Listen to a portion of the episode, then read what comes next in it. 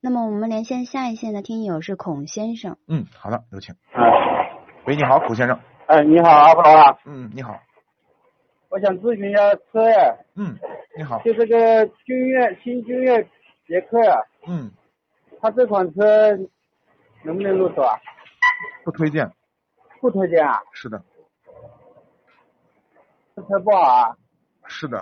问题，呃，呃别克的车我们从来不推荐。哦，如果你要听我们的节目，长期听我们的节目的话，你肯定知道，别克车我们是不推荐的。是，我是买我一个朋友，他想买那个君越二八 T 二八的那个精英型的，嗯他叫我咨询一下，我说是。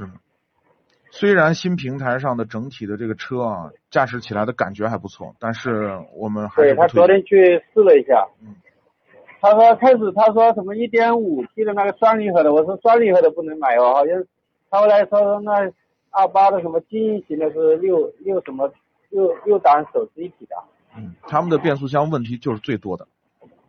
这样的，嗯，一个是雪佛兰，一个就是别克。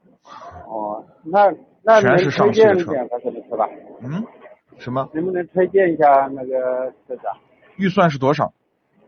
二十万，二十二十万左右吧。除了这个车还看过什么？看过一那个雅阁啊，嗯，雅阁看了一下，对，雅阁啊、凯美瑞啊都可以啊。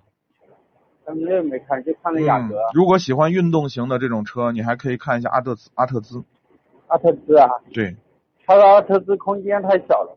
阿特兹空间小吗？还行还行，对，相比可能那个 君越可能略小一点。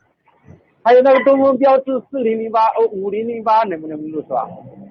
五零零八相比雅阁，我认为还是差一点，就是差一点从啊质量的，对，从质量上，从市场保有量上还差一点，差一些。